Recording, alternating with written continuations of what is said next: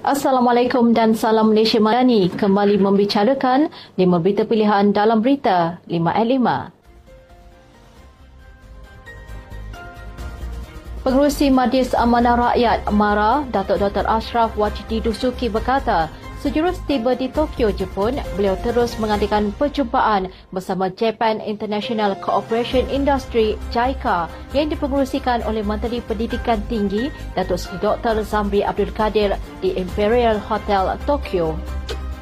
Menurutnya, JICA merupakan pusat agensi kerjasama antarabangsa Jepun yang berfungsi menyelaras bantuan pembangunan rasmi bagi kerajaan Jepun dan sosial di negara-negara membangun termasuk Malaysia. Katanya selain memperkukuh kerjasama dengan pemain industri Jepun, JICA dilihat dapat menggalakkan kerjasama Jepun di peringkat antarabangsa dan perjumpaan strategik ini membuka peluang kepada MARA khususnya untuk bekerjasama dalam pelbagai inisiatif kerjasama melalui pendidikan, peralihan teknologi TVET, Institut Pendidikan MARA IPMA. Beliau yang juga Setiausaha Agung UMNO Malaysia berkata, dengan adanya kerjasama tersebut, MARA akan menghantar lebih ramai pelajar ke Jepun melalui Institut Pendidikan MARA, Japan Industrial Institute MJII dan UNIKL juga akan menghantar lebih ramai pelajar ke Jepun selain meningkatkan peluang latihan industri dalam bidang-bidang strategik. Penganjuran program Solidariti Palestin sempena Minggu Al-Quds yang berlangsung di negeri Melaka merupakan sebahagian usaha dan tanda sokongan yang tidak berbelah bahagi terhadap masyarakat di negara berkenaan yang kini memperjuangkan nasib di bumi sendiri. Esku Kanan Kerajaan Negeri Melaka, Datuk Rais Yassin berkata dalam apa jua keadaan penderitaan yang ditanggung oleh penduduk Palestin amat perit dan seluruh rakyat harus sama-sama mendoakan kesejahteraan mereka. Program tersebut yang berlangsung di Masjid Cina Negeri Melaka dimulakan dengan bacaan ayat suci Al-Quran oleh Muhammad Hairi bin Maidin, Johan Tilawah Al-Quran Negeri Melaka 2019-2020 dan kemudian para tetamu dihidangkan dengan beberapa sesi ceramah bermanfaat oleh tetamu jemputan iaitu Syekh Dr. Ahid Abu Atta, pengurusi Kesatuan Ulama Palestin di Asia Tenggara. Beliau menjelaskan penganjuran majlis ini bertujuan untuk memperingati dan mendoakan saudara-saudara di Palestin yang sedang sedang memperjuangkan nasib mereka di bumi Gaza. Timbalan Perdana Menteri yang juga Presiden AMNO, Datuk Seri Dr. Ahmad Zahid Hamidi berkesempatan mengunjungi dan memenuhi jemputan sahabatnya, Duta Besar Mesir, Tuan Yang Terutama Ragai Taufik Said Nasar untuk makan malam bersama di kediaman beliau baru-baru ini.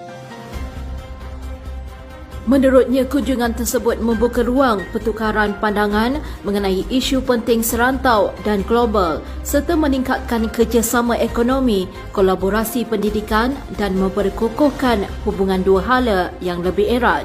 Dalam pertemuan tersebut, mereka turut berbincang mengenai keadaan terkini di Gaza dan perancangan untuk penghantaran bantuan Ops Ihsan yang berikutnya melalui sempadan Rafah seperti yang dijadualkan pada bulan Mac ini. Tambahnya sebelum berangkat pulang, beliau sempat bertukar cendera hati kenangan dan menyampaikan setinggi penghargaan atas layanan mesra yang diberikan.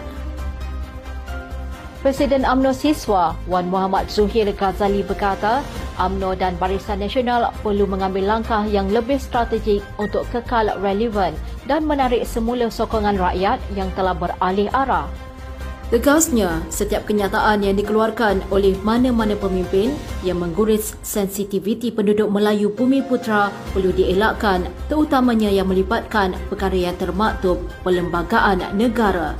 Jelasnya UMNO perlu menjadi hero dalam isu yang membabitkan Melayu dan sekiranya lebih ramai pemimpin UMNO bersuara lantang satu-satu perkara, maka tindakan tersebut adalah lebih baik.